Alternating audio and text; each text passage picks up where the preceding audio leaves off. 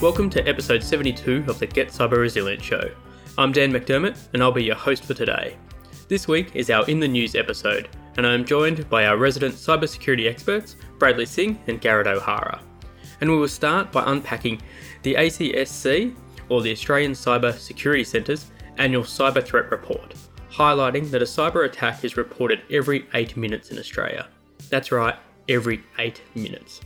We'll also explore how Australian insurers and banks are alarmed at potential legislation forcing them to pay victims whose data has been breached.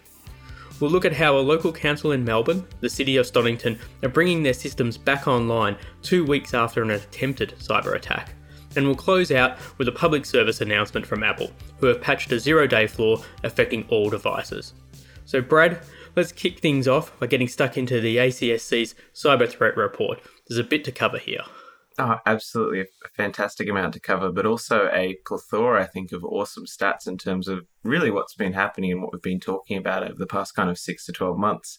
Um, that stat you mentioned there, I think it was, what was it, one uh, every eight minutes a ransomware, sorry, a, a cyber yeah. report is made? That's right, every eight minutes. What about the ones which aren't reported? We have to wonder though, right? Like it must be double, triple, quadruple that. Um, I think what's good to see from this, though, it does seem like there is an increase in terms of reporting um, to different kind of you know, relevant bodies. Um, in total, self-reported losses from cybercrime totaled more than 33 billion this year across Australia, which is absolutely ridiculous. Um, approximately one quarter of reported cybersecurity incidents affected entities associated with Australia's critical infrastructure. Now, if we think about that as a theme, that plays directly back into what we've seen around things like critical services being kind of uh, breached and, and uh, encrypted around the world, but also back to the uh, the national critical infrastructure bills that we've been talking on. And then finally, from my end, before I kind of open it up a bit as well, um, uh, there's been a huge increase in kind of personal online um, style attacks as well. So not going for businesses or large BC types of uh, kind of kind of dollar attacks, but also just the, the kind of constant going after personal people, um, older elderly people, Facebook, etc. Yeah, it's it's such a, a kind of rich source of uh, data. This one, isn't it? And I think the thing that strikes me is it just correlates with all the industry reports, and you know the vendors produce their own sort of Verizon, CrowdStrike. Everyone's saying the same thing. You know, all the things you'd want to see come down are actually going up in in large large numbers as well. I think that's the the other thing. Um, it's not just that they're increasing, but the rate of increase is increasing as well, which I think is particularly frightening um, especially when you're, you know, as you say, Bradley, the um, the CNI stuff at the moment is just so topical, and that definitely is. Um, it seems like a much larger proportion compared to previous years. You know, things that are, I think they call them category fours. It's also quite interesting that I think if we look at the the kind of five themes, so the report um, highlights five different areas. The first one being exploitation of the pandemic environment and I think we've all kind of felt that personally, but also from from kind of a, a work life as well. Um, the second and kind of third ones I call it is disruption of essential services and critical infrastructure. Um, and there's a really good stat here actually. Approximately one quarter of cyber incidents reported to the ACSC during the reporting period were associated with Australia's critical infrastructure or essential services. That's a huge statement, like one quarter. And, they're talking about here this whatever it, the descriptor or describer is. It could be um, the vulnerability of critical infrastructure to significant disruption in central services or loss of revenue or the potential or harm or loss of life. And I think that bit at the end there is kind of the key one there too. And it's going to, it's going to flip right from potential at some point. Uh, that's going to be the pivot point where we see this report and uh, it'll be actual, you know, harm or loss of life. Uh, life. You know, and we, you know, we've seen little hints of that around the world already, but uh, I think that's the thing everyone's kind of holding their breath for, um, in not not in a good way. No, indeed, and like you said, yeah, that it's like it's a whole report that validates everything that we've spoken about over the last year, right? And then that we've seen come through in so many ways through the news, through um, industry reports, and certainly the pandemic one. Um, out of the, all of those reports that are made for every day, are are associated with actual cyber malicious cyber activity related to the pandemic. I mean, that's just huge, and, and preying on the on people's vulnerabilities um, and that constant issue of sort of what we've been living through um, certainly has been a, a ripe ground for the cyber criminals out there.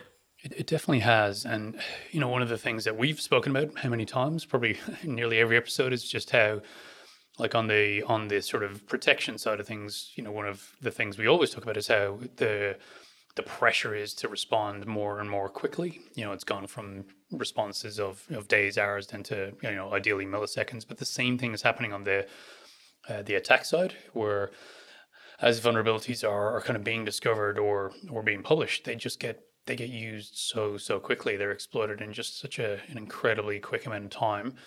Um, that that's a real worry. You know that that sort of increase in the speed of execution or exploitation of those um, security vulnerabilities as we go along, and that's clearly playing into the. I mean, the, the absolute tsunami of ransomware that is hitting the world as well. You know, that's that's how they're getting in half the time. Well, that, that to your point, that's the next key theme in the report. I'm not sure if you're reading it verbatim, but rapid exploitation of security vulnerabilities. So the ACSC call that out as you know I think one of the one of the largest things we've seen. And the final two kind of key themes they call out, just to kind of bring it up with, with I guess our listeners, is the idea of supply chain fraud um, becoming one of the huge areas of risk. And I think it's something we've just seen constantly over the past few years. Um, and it's always that conversation of, hey, my supply got hit, they got breached, they sent me a dodgy email, they sent us a fake payment how do you solve that situation? Who's? Yeah, I mean, obviously, this, this, that's the whole conversation in itself. But um, then finally, business email compromise. So again, that social engineering aspect and more using the soft skills opposed to brute forcing and getting a virus in there. Let's start a conversation and you know try a more social, human approach. I know we said this. I think we said this in the last episode, but the cost of BEC is actually way, way bigger than the cost of ransomware.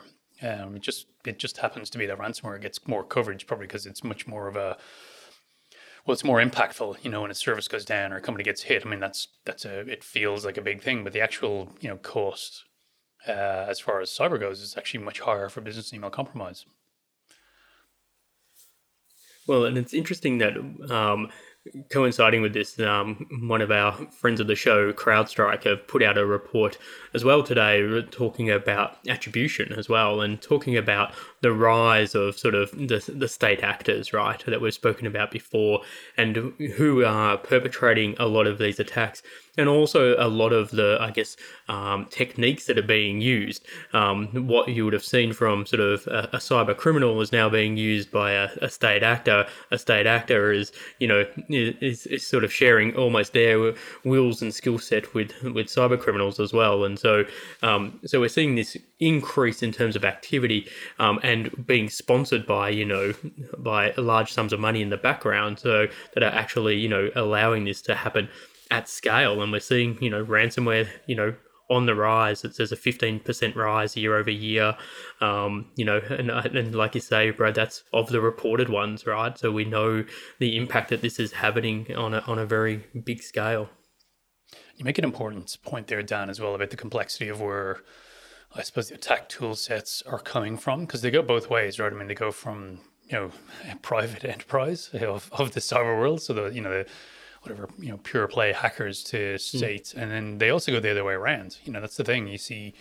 Um, uh, you know exploits and things that were used by state uh, state based actors trickle down and then be used in the you know the run of the mill common day criminal activities um, and it's flowing both ways and I think part of the complexity is the um, you know we were talking before we started uh, recording about this idea of cyber warfare and just how complex this whole sort of landscape has become where you know false flag operations where it looks like it's just you know a hacking group and you know it looks like they're just they've got together to do a bad thing but actually they're in the background they're sponsored by and paid for by a nation state.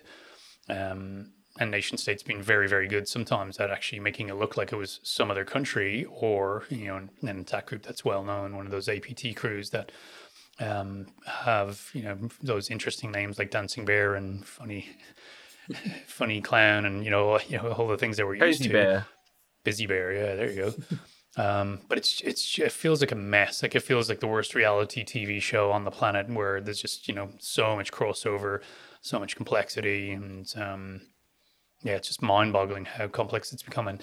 Um, the guys um, from uh, CrowdStrike, actually, it was Palo when um, uh, Damien Lukey was on that's a while back now. We're you know talking about the big game hunting mm. and how um, you know crews are coming together, but you don't have to be an expert on anything anymore. You just need to know how to do a particular part of an attack and you get paid for that and that's how you make your money whether that's access broker or whether that's you know ransomware as a service or blah blah blah and presumably the same things you know happening at a state uh, state level so you know everything's flowing everywhere it just feels like yeah i want to lie down i want to lie down and have a nap sometimes and brad you mentioned that like one of the things is about the exploitation of, of security vulnerabilities in the first place. And CrowdStrike have made that point as well that they've seen in the last three months that 68% of all breaches um, aren't actually using any malicious software. Um, so they're actually getting in on the ground floor, if you like, um, and therefore making it also very difficult um, to track and be caught in any way. Yeah, I think that um, you hit the nail on the head also right there when you said track and caught, like that elusiveness. Um, if we think back to nearly any of the most high, high profile breaches and really the successful ones, the fascinating thing is that they are almost like secret agents, right? They're going in, they're getting access, they're waiting, they're spending six months, 12 months doing that recon slash intelligence phase. And I guess this is also why we can keep kind of making it akin to the military because, well, kind of cyber warfare, because it is that early reconnaissance to then kind of launch a further attack. Um, interesting one, interestingly, one thing we have seen that come that's come out of the report in terms of the types of Australian organisations and the different industries they're targeting is that the number one industry does appear to be professional, scientific, and technical services. So you kind of professional services, IT companies. Um, secondly, healthcare and social assistance, which obviously during a pandemic is absolutely huge and. Um, hopefully, our hospital system will do quite well with the, you know, I guess the, kind of um, upcoming expected load on it. But the last thing we need is ransomware in the middle or something like that as well. And then finally, kind of rounding out the uh, the top five, we've got manufacturing, uh, education and training, and then finally uh, state, territory, and local government making uh, the uh, the fifth most targeted sector. And sorry, when I say targeted, this is uh, um, organisations who have reported um, receiving ransomware. And on that cyber warfare piece, Gar, you, I mean, you oh, you have mentioned before that like you know if what is the quote? If bullets are being fired it's it's a bit it's sort of too late. Um, that's you know the frontier and the first line has to be around cyber um, and what needs to be happening there. And part of the recent sort of I guess strengthening of alliance between Australia the US and the UK as well. Yeah, absolutely. I mean, that's uh, on on the day of recording was the you know the big announcement uh, around that alliance between the uh, Australia, the UK, and the US, and uh, you know, seeing the the three leaders of those countries get up and do a, a simulcast or whatever it's called, where you know they they uh, presumably were all talking to their nations um, at the same time. You know, Boris Johnson, uh, Joe Biden, and uh, our own Scott Morrison, and you know that looks like it's a broad military kind of collaboration. And you know, the first thing they're going to do is obviously look at the the nuclear powered subs, but um, as part of that and going forward is cyber warfare and collaboration between those three countries, and presumably that extends on Five Eyes and all the other work. They they were at great great pains to make sure that nobody's toes felt stepped on um, as they sort of talked through it. But it does feel like we're um, we're we're potentially getting closer into lockstep with certainly the UK and the US being, let's be honest, probably the most powerful nation when it comes to cyber warfare on the planet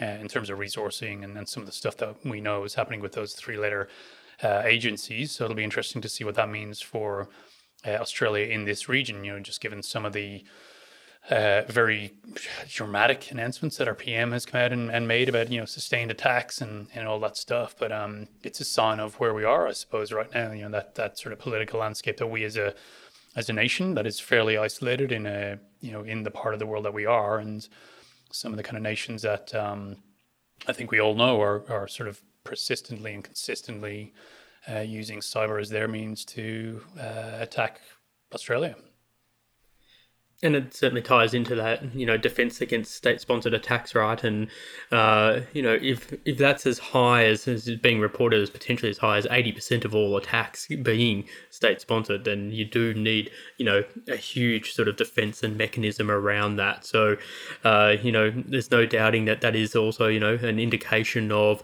of that strengthening of alliance against that those attacks that are coming in on on a too frequent basis. And as we said, with, with a quarter of those aimed at critical infrastructure, so we know the impacts, um, you know, from Colonial Pipeline and and others around the world, um, what that means and and the sort of ripple effect throughout society. Yeah, it's a it's a clear and present danger. You know, we just need Harrison mm. Ford to kind of arrive and, and help us out. But but you know, I know you know I'm kind of trying to be a little bit funny, but it's it is so serious. You know, it's so so serious. Um, what could happen, and I think, you know, I think all three of us at some point have said, you know, we're just waiting for the really bad thing to happen. Mm. Um, and you know, no one wants that to to be the case, but it, it does feel like we're just going to have this just like I'm dreading the day, but we're probably going to have an episode of this um, this news conversation where there's just been a gut wrenching, horrible thing that has happened, and mm. almost circling back, it's not uh, you know potential uh, harm to human life or or loss of human life, but we actually are talking about the bit where people um, pay the ultimate price. Like it's it frightens me.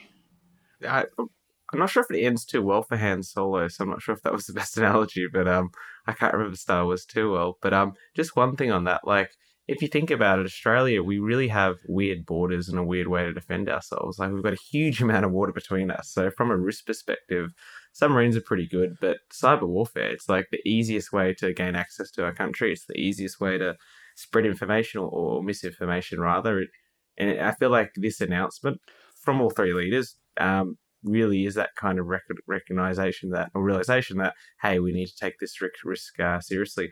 I also do wonder um, what time zone they broadcast that in because i can't imagine it would have been very good for australia. Well it was at 7 a.m uh, it was actually just before 7 a.m and um, i just yeah happened to flick on the the news on my phone. I was doing something else and uh, the the folks are saying, yeah, we're going to have the announcement in seconds. But you know the tone of voice where you where you kind of go, oh, hang on, this is this.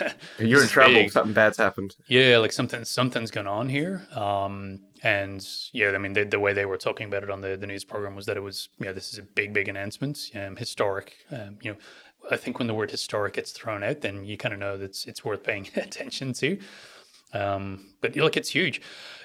We're probably going to burn a whole lot of time that we don't want to. But I mean, the whole cyber warfare thing. I mean, maybe at some stage we have a an episode on that one because it is a whopper. Um, you know, information attacks. Um, you know, there's so many things there that I would love to have a proper yarn on. Maybe we, we do that as a theme one of the days.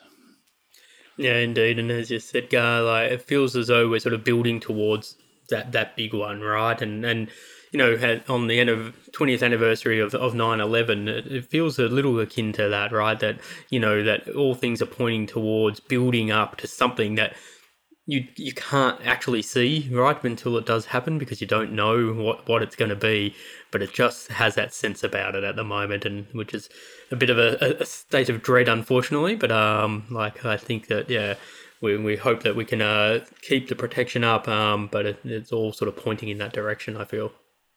Yeah, that that 9/11 analogy is perfect. Like that, that's exactly what it is, right? I mean, a year beforehand, no one would have thought, and then you know yeah. everything changed afterwards. Um, yeah, that's a, that's an incredibly good uh, analogy. Thanks, Gar. I appreciate the oh. feedback. so I think uh, moving on to our next story, um, we're looking at um, Australia's insurers and, and banks being alarmed at the, the prospect of having to pay victims for any data breaches. Uh, Brad, what can you tell us about this? Uh, I'm sure insurers love paying out their clients and their victims, but um, it's kind of interesting. So, so what this is, right? So this was back. Technically, it was under a proposal back by the Home Affairs Office in July, and the whole idea is they want banks and insurers to effectively have to compensate um, consumers who have had their privacy potentially breached or um, it's been in violation of some law. Um, the idea is that the insurer then effectively uh, um, compensates the consumer. So I assume the companies would be taking out liability around it. But it feels like it's a kind of a, a weird way of doing things like GDPR and, and stronger privacy laws. Like it's a almost like a a weird way to retrofit it instead of building it into practice, which everybody has to follow. And then it, like it doesn't seem to have any kind of flow on back to governments and what happens if you know your details are breached with the government department as an example. It seems to completely ignore that. So. Um, I think ultimately it's good. Like people should be responsible, and you know if it is a, a, an insurer taking on the risk to take on that um, liability, fantastic. But yeah, it does seem a little bit haphazard from my perspective. Yeah, I kind of wonder about this one. When you think about class actions, and it feels like a fundamental right to get compensation if you're the customer of an organization who doesn't do what they're supposed to do to protect you. Um, I think we use fridges all the time as the example. Um, you know, where if your fridge goes in fire, like you, you deserve compensation for that because the people who make the fridge didn't do their job building the fridge properly or testing it properly. And um, so there's a part of me that kind of sees the not the value, but you know, the logic in a law or a piece of legislation like this, where you know, and, and we've talked about this how many times, like the, the lever of regulation to make organizations do the right thing because they probably won't otherwise. You know, the competitive advantage to not doing security well is so significant. And then the flip side to your point, Bradley, like it's just a, I mean, what a whopper of an exposure for for companies and insurance companies. Like it, it could be just enormous in terms of um, payouts, depending on you know what the the impact to an individual was. Um, like yeah, cool, cool, but you know if it's if it's a privacy breach and your data gets leaked, it's not amazing, and, and it can be really horrible sometimes. Let's be honest, but I mean, there's potentially much more serious things that um, you know, it could happen. And I feel like the devil's always in the language. Like, what does affected individuals mean in this case? Like, affected how? You know, what it's like serious harm, you know, with the NDB legislation, where, okay, well, like, what, what exactly does serious harm mean? And I think that was one of the biggest issues with that when that came out. And, um, yeah, I mean, it's, it's, it just feels like a whopper. Um, but I, I kind of get the logic of it. I partly kind of think there's an analogy in, in, in normal consumer goods, but does that, does that tr- translate to the world of cyber? Well, from a consumer perspective, um, I think it does. And um, yeah. uh, just a, a, quick spoiler alert, um, but um, Mimecast are about to release, release a brand trust report. Um, and just one of the aspects of that is is that uh, that comes through is, is that consumers expect brands, organisations to take on the full responsibility if they've been compromised.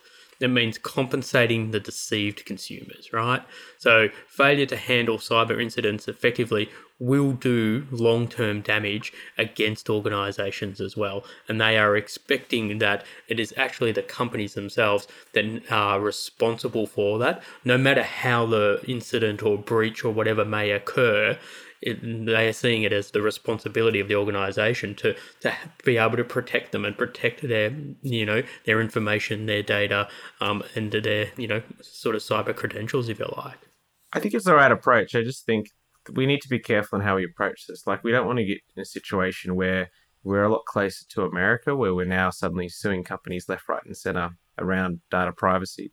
But like, is if it was more backed by something like similar to GDPR, where there's a lot of legislation, framework, processes in place for end users, consumers, where data is being held to have access to it, I'd be I'm all for that. And ultimately, yeah, I think I think it's a good idea, but it just seems like an interesting way to do it. And I think one of the challenges is at the moment that hardly anyone's underwriting things like ransomware and premiums are going up. Something like this is just going to make it even more harder for um you know Australian organisations to seek coverage.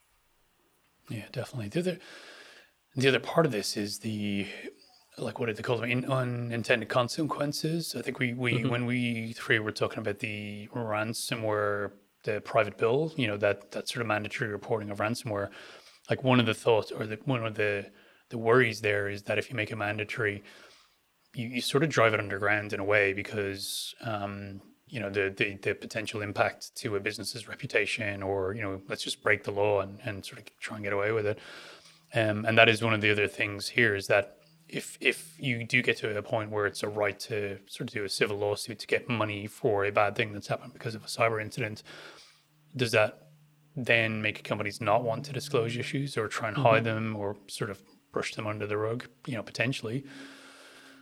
And then, you know, to, to kind of riff on what you were saying, Bradley, um, that that to me is maybe the difference where like a civil lawsuit is just a it's an uncapped and unknown quantity of financial risk and that maybe is untenable. But if you look at legislation where it's a fine to to kind of you know expand on what you're saying Bradley like a GDPR fine is not as is an NDB fine. We know how much that is.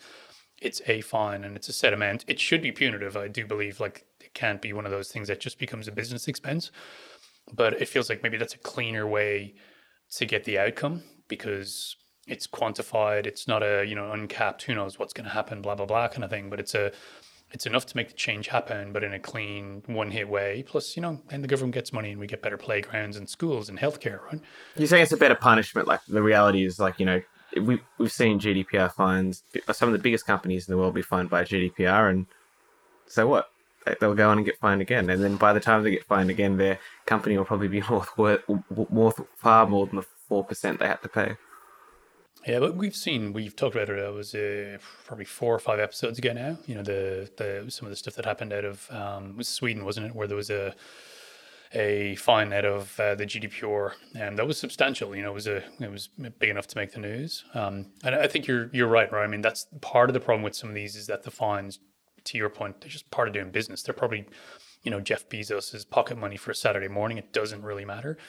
Um, but it feels like the solution isn't we make it civil lawsuits, but the solution is potentially that we make it better fines. But you know, it's it's kind of regulated rather than a free for all. Like as you say, it just ends up in a litigation nightmare, um, and that's a I would say a hamper then to innovation, to industry, and the things that you know pay for new subs. What about criminal um, um, liability for negligence?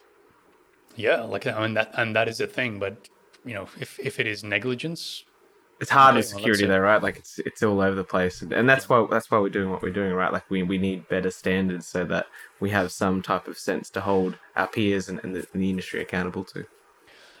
Yeah, look, we and we don't normally talk about this uh, like Mimecast on the show, but the the Beyond Twenty One uh, talks, the one on cyber insurance, um, it's got nothing to do with Mimecast as a platform. It's actually industry practitioners from the insurance space so worth uh, listening to for anyone who's kind of out there. Maybe we, we can probably include that in the show notes as a direct mm. link to that talk. Yeah. Phenomenal. Um, it was a it was a perspective on the value of cyber insurance companies and underwriters and what they do and their role in terms of incident response and all of that kind of good stuff. That's um, it's probably worth checking out too.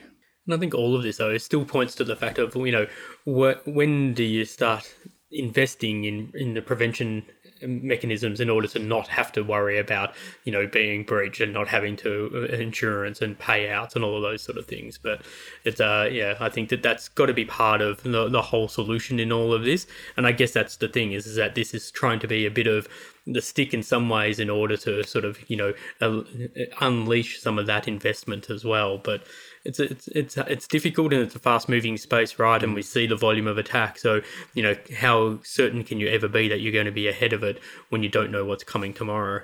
And we'll move on to the next story. Um, and but it was I thought it was interesting that Gar thought that um he doesn't want to have to use his credit card to pay out um you know any fines from data breaches. But uh, so um, might might be okay on your card, Gar. It should be fine, but. My card is maxed out at the moment, Dan. Retail therapy all the way through COVID. exactly. Um, the next one is uh, looking at one of the local councils um, in Melbourne, the city of Stonnington.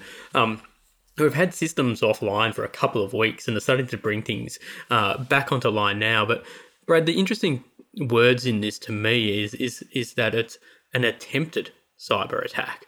Um, how long would they have been down for if they actually had a cyber attack, like let alone just an attempted version? Yeah, it's an interesting one. Well, I mean, they're still kind of down, I think, like for the most part. Well, some of their online systems are, but I think the thing that got me is um, the original story, which broke towards the end of um, uh, August, the end of last month, was um, uh, Melbourne Council is experiencing a major disruption to its IT services after it was infiltrated uh, in a in a suspected cyber attack. And I believe the CEO even went on Channel Seven, made a statement about that as well. Um, interestingly enough, it doesn't look like any council detail or kind of ratepayer information or anything that was affected. Um, really, it seems like the, the big thing now, at least the story, is around the disruption in terms of how long they've been down. Thankfully, it seems like they've been able to revert to things like paper systems as an example, but we've just seen from that, that report that was released, I think um, local councils and government were number five in terms of the most targeted vector for things like ransomware you also have to wonder though, like guy, you were just speaking about this before. You're talking about that idea of we need to make companies, we need to make businesses accountable to it. But if you're one of those 110,000 residents of um, uh, City of Stonnington, you can't really move councils, can you? Right? Like it's like, what do you do? Is it the biometrics of uh, cybersecurity world? You can't you can't change councils easily. Yeah, spot on. It, look, the, you, I, it's an interesting thing you picked up on, down there with the the language on attempted attack, which, but to be honest with you, kind of sailed past me. I didn't even pick up on that, but it, it is interesting. Um, and, and to me, it almost go back to basics because if you think about the CIA triad, like availability has been impacted. So it's, I mean, it's been successful in terms of impacting availability of services from the council. So I'm not sure what the attempted means, unless it's an interpretation of like there wasn't data breached or, you know, something like that. I thinking that's what they're alluding to. Um, And for those who aren't in Melbourne, I mean, Stonnington is like the richest council in Australia, pretty much, right? And so, Really? um, yeah, Is that where you've got your your second Sorry. mention? Yeah, yeah, exactly. I um, I'm not sure. It's uh, it's not even within my five k's to drive to. So um, but uh, it's uh, it's it's certainly um, you know, I think that's what they're trying to alleviate. I guess the concern of residents and very high profile wealthy residents um, or that you know that maybe you know there hasn't been any actual data breaches and uh, information you know regarding those people um, I guess sort of exfiltrated out of this um, but as you say it's obviously was successful from the point of view of shutting down systems and and impacting on services so yeah I just I found that a a strange way of sort of saying we've been down for two weeks, but it was only an attempt. Like nothing to see here. So, well, Yeah. The other, the- I mean, the other thing, as you say, two weeks there is that I think quite often when it comes to attacks, there's this perception that once the attack is over, maybe if you've done kind of remediating activities, you just, you know, there's a big switch you turn on and everything comes back up and away, and away you go. And uh, was it, I think Laurie Joyce talked about it when he was on talking about the, the sort of breach stuff that they'd gone through, but it's, it's come up quite a few times where the recovery part it can be very very complex because it's the order of systems that you bring up and it's you know this system's dependent on that so it won't boot or it'll boot it you know it'll go into an error mode or it's got dependencies on xyz and you know i've talked to people who've been through this stuff. It just sounds like an absolute nightmare and something that i probably didn't have a very good handle on in terms of complexity you know just the order the order of getting a an organization back up and running. Even the simplest it sounds like an absolute nightmare. And then when you actually go to healthcare, it's even worse. You know, there's there's just so many legacy systems and, and things that have to be turned on in a certain way at a certain time after this other system. And that other system needs these two other ones. And uh, yeah, complex.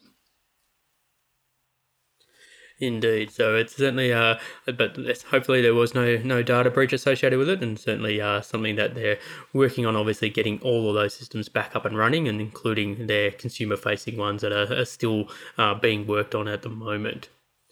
The final story for this week's episode is one that I'm sure everyone has heard about by now. Um, certainly, if you own an Apple product, um, which I think most of us do, um, uh, is, is that you've had to release um, a new patch um, for a zero day flaw. So obviously everyone's heard about it. Brad, probably, hopefully, most people have taken action by now to upgrade. If not, please do so. But what can you tell us in addition about this and, and what that vulnerability looked like? Before we get into it, it's kind of interesting, right? So we've got FluBot targeting every Android phone in Australia, it seems, and Apple seems like every Apple phone in the world is potentially at risk now. So maybe we need to launch our own line of phone, or, or move back to Symbian OS or um, Windows PC, Pocket PC, BlackBerry. We were talking Making about me- BlackBerry the other making week. me so nostalgic right now. So I've got one of the banana phones. They re this is totally off topic, but they you know Nokia re-released the banana phone, and Like a flip phone. Yeah, it's well, it's got the it's got the slidey thing. Um, yeah, amazing. Ah, Uh, just I mean, the battery lasts for like feels like a month. You know, remember those days? You don't have any apps on it or anything, do you? That's why it lasts for like. So you can get WhatsApp for it, um, but as I, my heart sank when I realized you can't. I didn't realize this, but you can't change WhatsApp between phones. One So per you- phone, it's unique against one. Yeah, Yeah. and when you change it, they basically give you a big warning saying, like, if you change it again, we're going to, you know, um, deactivate your account. So, um, yeah, my excitement with the banana phone was very short lived because, um, yeah, WhatsApp was probably the one app that I really needed. Anyway, this has got nothing to, to do. You have to jump onto. Telegram, but we can talk about encrypted messaging some other time. Um, so this is a huge one. It's actually really akin to what we are talking about at the very start in terms of the whole idea of nation states, hacking tools falling into the right hands, hacking tools being sold to potentially the wrong people. Apple haven't come out and publicly said it, but there is a lot of news on the internet kind of uh, indicating that it was related to the um, the NSO group or the Israeli cyber surveillance company who basically they had that tool that Pegasus program which could zero day or one hack into any device around the world if, if you paid the uh, the company a, a large amount of money. Um, the vulnerability has been disclosed, or the code name was called Forced Entry, or CVE 2021 30860. Um, Apple described the vulnerability as a pro- processing a maliciously crafted PDF may lead to arbitrary code execution. And for the record, PDFs can be executables in a lot of different ways. Like PDFs have a lot of potential active content which can run. But I think this is ultimately, potentially at least, the closure of one of the biggest zero days which has been active and you know, potentially at least for a year, maybe. Like it's been a lot, around for a long time. And they would have made a lot of money from it. Um, you know, the zero day like that, it's you're talking what like minimum of a mil. They go for big, big money. So you know, you wonder like who's used it. I think you said it was mid July. Um, uh, am I right there? Did you say it was mid July or something like that? So I think like February and stuff. So like February. um, it, it was used against things like journalists as an example, and and some of the rumors are you know it was like a million or one point five million in Bitcoin, but I think even then um. What's that worth these days, Brad? Is that like ten dollars or ten billion dollars in Bitcoin? This week it's pretty good. Last week it wasn't so good, but next week, you, did you? see- I think there's now an economy in uh, South America which is backed by Bitcoin, so we'll have to see how that goes for them. Yeah. Um, but uh, yeah, th- I think this is this is huge. Like this is ridiculous, right? Like this has been an open exploit which has been out for so long. The sophistication behind it as well, and what I just have to say to all our listeners is this is what we know about, right? Like at the end of the day, we've seen this before with the NSA. They had a huge, they had an amazing set of hacking tools. As soon as that fell into the wrong hands, the internet then had to suffer for it for the next three years.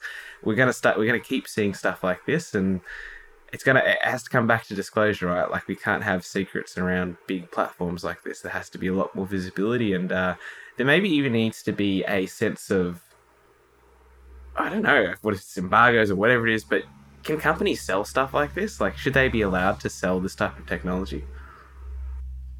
I don't know. I mean, the questions were, you know, hacking group at Italy, similar similar question marks over some of the the stuff that goes on. And then, you know, it, it feels like the the catch call when that stuff is used, it you know tends to be terrorists, pedophiles. Uh, you know, it's that stuff, and and I'm sh- I'm sure that's the thing. I'm sure it does get used for some of that, but it also feels like, and this this sounds horrible, but if you're a terrorist worth your salt, you're probably using a bespoke encrypted application, or you're using you know something that is potentially open source and with strong keys, and you're you're maybe not going to use a you know third third party application to um, expose yourself. Um, I don't know. I mean, I'm, I don't work in counterterrorism, so I haven't really got a clue. But it just seems like if I was a terrorist, and I'm not, for the I record, was I am say, not. careful what you say.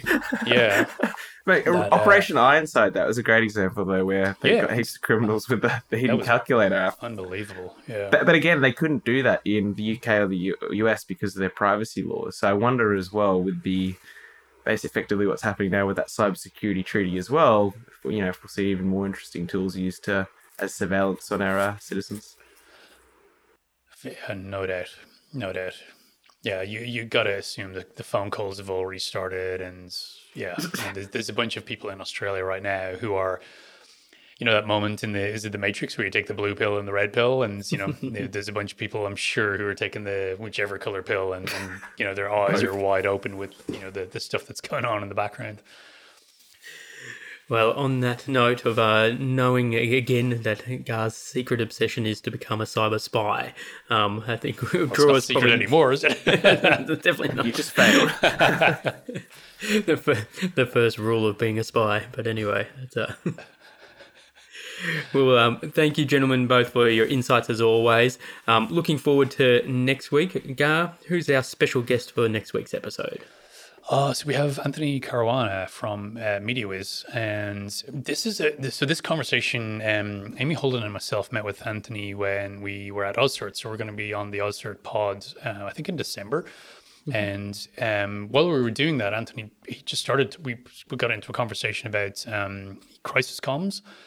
Um, and uh, you know, my ears picked up. I was like, "Oh, okay, that's a kind of an interesting thing. I haven't really sort of had that conversation before." So, yeah, we get to we get to talk about uh, the nuance, the detail in terms of when things are going wrong, not the technical side of the response, but actually what does communication look like? Who do you involve? Like at what time? All of those kind of things. So a little bit of a different episode, but it, yeah, I mean, Anthony's a, he's a good talker, so uh, yeah, it was a, a good conversation. Terrific. Looking forward to it, and think yeah, critical element of your response plan is is that comms part of it for sure. Yep. So that brings this week's episode to a close. If you'd like to continue exploring key topics in cybersecurity, please j- jump onto the getcyberresilient.com website and check out some of the hottest articles, including how to build a threat intelligence program that actually works from Gar himself, a look at why manufacturers should fear ransomware, as penned by Brad, and even have a bit of a laugh at our You've Got Mail comics. So thanks for listening, and until next time, stay safe.